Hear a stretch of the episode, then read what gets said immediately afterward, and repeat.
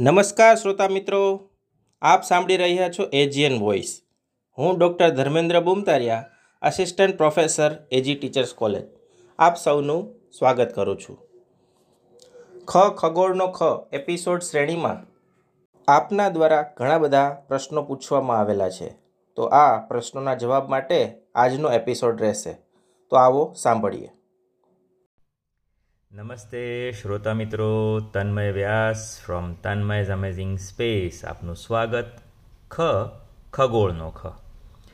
અત્યાર સુધીમાં ત્રણ એપિસોડ પૂરા કર્યા અને આપણે પૃથ્વી, સૂર્યની આસપાસ કેવી ફરે છે અને કેટલી નમેલ છે ને ઓ હો હો હો હો, કેટલી બધી મજા આવી, હે ને?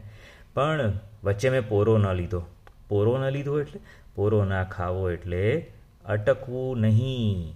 એટલે હવે અટકવું પડશે, કારણ કે સવાલો ઘણા બધા છે. તમે લોકોએ એપિસોડ પૂરા થયા પછી તમારા જે ફીડબેક આપ્યા, એમાં સવાલો છે.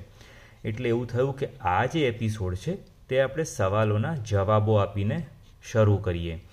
હું કદાચ બધા જ સવાલોના જવાબો આ એપિસોડમાં ન આપી શકું, તો આવતા એપિસોડમાં પણ આની આ જ વસ્તુ આપણે ચાલુ રાખીશું. પણ પ્રયત્ન એવો કરીશું કે સંક્ષિપ્તમાં, કારણ કે ઘણા બધા સવાલો એવા છે કે જે એપિસોડને લગતા નથી. એપિસોડને લગતા નથી એટલે આમ એવું હોય કે ભાઈ આપણે જે એપિસોડ રજૂ કર્યો તેમાં તમને હજી કંઈ મૂંઝવણ હોય તો તમે પૂછો તો વધારે સારું. પરંતુ હું આ વખતે અત્યાર સુધીમાં પૂછેલા દરેકનો કંઈક સંક્ષિપ્ત જવાબ આપવાનો પ્રયત્ન કરીશ. સૌથી પહેલાં શરૂ કરીશું એપિસોડ છાસઠ. કે જ્યાંથી આપણે આ યાત્રા ખ ખગોળની યાત્રા શરૂ કરી. સૌથી પહેલો સવાલ છે ડૉક્ટર તેજલબેન પંડિત, કે જે અધ્યાપક છે અમદાવાદમાં. તેમના બે સવાલ છે, ઋતુઓ શા માટે બદલાય છે અને બાર ઋતુઓની શી જરૂર છે? હવે આનો હું જવાબ પહેલાં આપી દઉં કે ત્રણે ત્રણ એપિસોડમાં થઈ અને ઋતુઓ કેમ બદલાય છે, તેનો જવાબ તમને ચોક્કસપણે મળી ગયો હશે. કારણ કે પૃથ્વીનું નમન છે ને તેની મેં વિસ્તૃત જાણકારી બધા એપિસોડ્સમાં આપી છે. બીજો સવાલ જે છે તે બાર ઋતુઓ ની શી જરૂર છે? તો મને અંદાજ નથી, બાર ઋતુઓ તો આપણે ત્યાં છે નહીં. પણ જેટલી પણ ઋતુઓ છે, તેની જરૂરિયાત આપણને છે કે નથી, એની સાથે કુદરતને કોઈ નિસ્બત નથી. કુદરત તો ઋતુ બદલે છે. તમે એ ઋતુમાં શું કરો છો એ તમારા ઉપર છે. અને જે વસ્તુ કુદરતી હોય, આપણા હાથમાં ના હોય, તેના વિશેની આપણી પાસે કોઈ માહિતી નથી. જેમ કે પૃથ્વી કેમ ફરે છે? પૃથ્વી ફરે છે કારણ કે ફરે છે બસ. એને કેમનો કોઈ આપણી પાસે જવાબ નથી. ઋતુ, આબોહવા, હવામાન, આ બધામાં ઘણા બધા પરિબળો કામ કરે છે અને એમાં આપણે ત્યાં, એટલે ભારતની અંદર મુખ્યત્વે ત્રણ ઋતુઓમાં એને આપણે વિભાજિત કરેલું છે. ઉનાળો, શિયાળો અને ચોમાસું. એટલે આ રીતના જો તમે જોવા જાઓ તો ત્રણ છે, પરંતુ આખા પૃથ્વી પર જોવા જાઓ તો એમાં આપણે જેમ છ ઋતુઓનું ચક્ર છે તેવી રીતે એમાં વસંત આવે, પાનખર આવે અને ઉનાળો અને શિયાળો. અને વર્ષા ઋતુ એ ઋતુ તરીકે ક્યાંય જોવા મળતું નથી. પરંતુ જ્યારે વરસાદ પડે, બસ ત્યારે વરસાદ. રાઈટ? સરસ. બીજો સવાલ છે, રિયા મહેતા બીએડના ટ્રેની છે અમદાવાદમાં. એમનો સવાલ છે વોટ ઇઝ બિટવીન સ્ટાર એટલે કે બે તારાઓની વચ્ચે શું છે?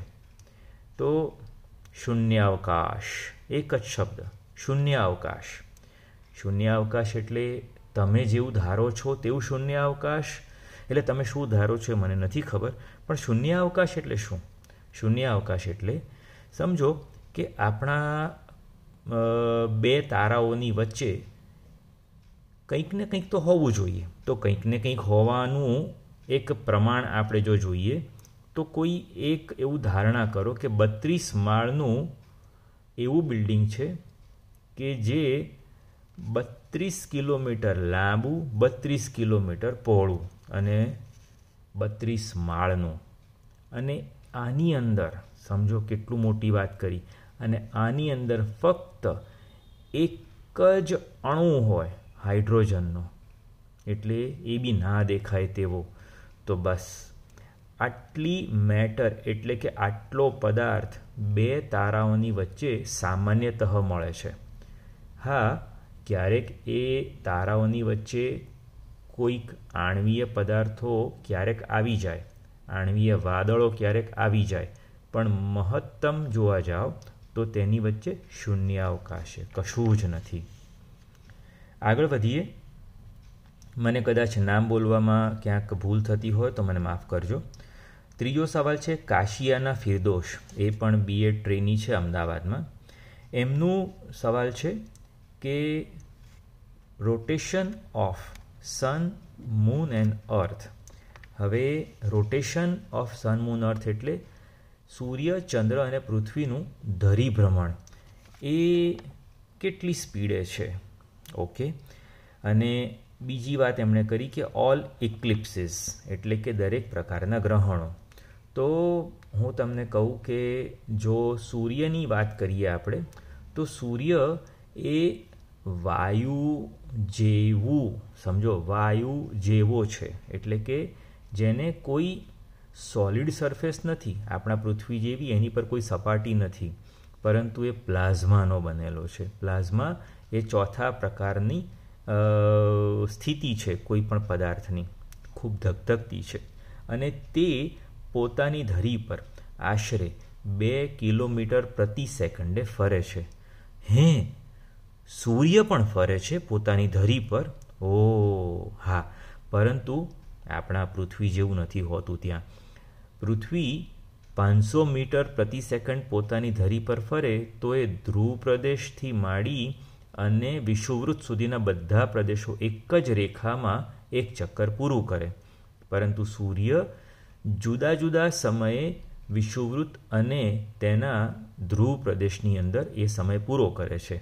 વિષુવવૃત્ત પર એમનું એક ભ્રમણ, એક ધરી ભ્રમણ આશરે આશરે પૃથ્વીના પચીસ દિવસો જેટલું હોય છે. જ્યારે ધ્રુવ પ્રદેશ પાસે, એટલે કે એની ધરી પાસેનો જે પ્રદેશ છે, તે પૃથ્વીના ચોત્રીસ દિવસની આસપાસ હોય છે, ત્યારે એનું પૂરું થાય છે. એટલે એને ડિફરન્શિયલ રોટેશન કહેવાય, એટલે અલગ અલગ સમયમાં પૂરું થતું ધરી ભ્રમણ. ચંદ્ર જે છે, તે આશરે ચાર પોઈન્ટ છસો સત્યાવીસ મીટર પ્રતિ સેકન્ડ પોતાની ધરી પર ફરે છે. હે ને? જેમ મેં કીધું, પૃથ્વી તો પાંચસો મીટર પ્રતિ સેકન્ડ પોતાની ધરી પર ફરે છે. વાત બીજી જે એમણે કરી હતી ઓલ ઇક્લિપ્સિસ ઇક્લિપ્સ એટલે કે ગ્રહણ થવાના કારણ તો મેં આપને બતાવી દીધા. પરંતુ જો ઇક્લિપ્સ એટલે કે ગ્રહણ વિશે વધારે સમજવું હોય, કે એના પ્રકાર કેટલા છે, કેવી રીતે, ક્યારે થાય, સારો સાયકલ એટલે કે ચંદ્રની અઢાર વર્ષની જે સાયકલ છે આ બધા માટે ખૂબ સમય લાગે. એટલે મેં તમને સાવ સામાન્ય સમજ આપી દીધી છે, પણ જો આ તમારે વધારે સમજવું હશે, તો આપણે ચોક્કસ એક બીજો એપિસોડ એની ઉપર બનાવીશું.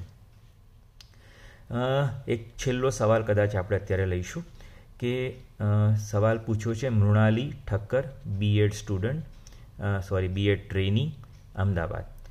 Indian mythology in regards of ખગોળ. Most bright star in sky કયો છે? સરસ. ઇન્ડિયન માઇથોલોજી જે છે એટલે કે ભારતીય સંસ્કૃતિમાં ખગોળના બીજ ખૂબ ઊંડા છે. ભારતીય સંસ્કૃતિમાં વેદ, વેદાંત, પુરાણ, રામાયણ, મહાભારત વગેરે અનેક ગ્રંથોમાં અનેક જગ્યાએ ખગોળને લગતા ઉલ્લેખો છે. એની ઉપર જુદા જુદા એપિસોડ બને, તેટલું બધું આવેલું છે. પણ તમને સામાન્ય ઉલ્લેખ એક દ્રષ્ટાંત તરીકે બતાવું કે પૃથ્વી એ સ્ફેરિકલ એટલે કે ગોળો છે. રાહુ અને કેતુ એ છાયાગ્રહ છે જેથી ગ્રહણ થાય. ચંદ્રનું પૃથ્વીની આસપાસ ફરવાનું ભ્રમણ એનું ગણિત. જ્યેષ્ઠા તારાને જ્યેષ્ઠા કેમ કહે છે? કારણ કે એ અત્યંત મોટો છે. તે પણ તે લોકોને ખબર હતી. રાત્રે દેખાતા તારાઓ સૂર્ય જેવા જ તારાઓ હોય તેવી પણ તેમને ખબર હતી. આ અનેક વાતો ખરેખર એક આખો એપિસોડ કે બે એપિસોડ લઈ લે તેવા છે. અને એમનો બીજો જે સવાલ છે કે આકાશમાં સૌથી તેજસ્વી તારો કયો? તો સવાલ થોડો અટપટો છે. જવાબ સીધો છે કે દિવસે સૂર્ય અને રાત્રે છે વ્યાધનો તારો. હે ને? તો અત્યારે ફક્ત ચાર સવાલના જવાબ થઈ શકે એમ હતા. દસ મિનિટનો આપણી પાસે સમયનો સંયમ, એને કારણે બાકીનું આવતા અંકે લઈશું. પણ આઈ વિશ કે તમે આવા અનેક સવાલો પૂછો મને ગૂંચવી નાખો, એવો પ્રયત્ન કરો. પણ એનેથી આપણું જ્ઞાન વધશે જ વધશે. તો તન્મેઝ અમેઝિંગ સ્પેસ રોજ જે યુટ્યુબ ઉપર ગુજરાતીમાં આવતા ખગોળના સમાચાર ચોક્કસ જોજો અને આગળ ફેલાવજો. નમસ્તે.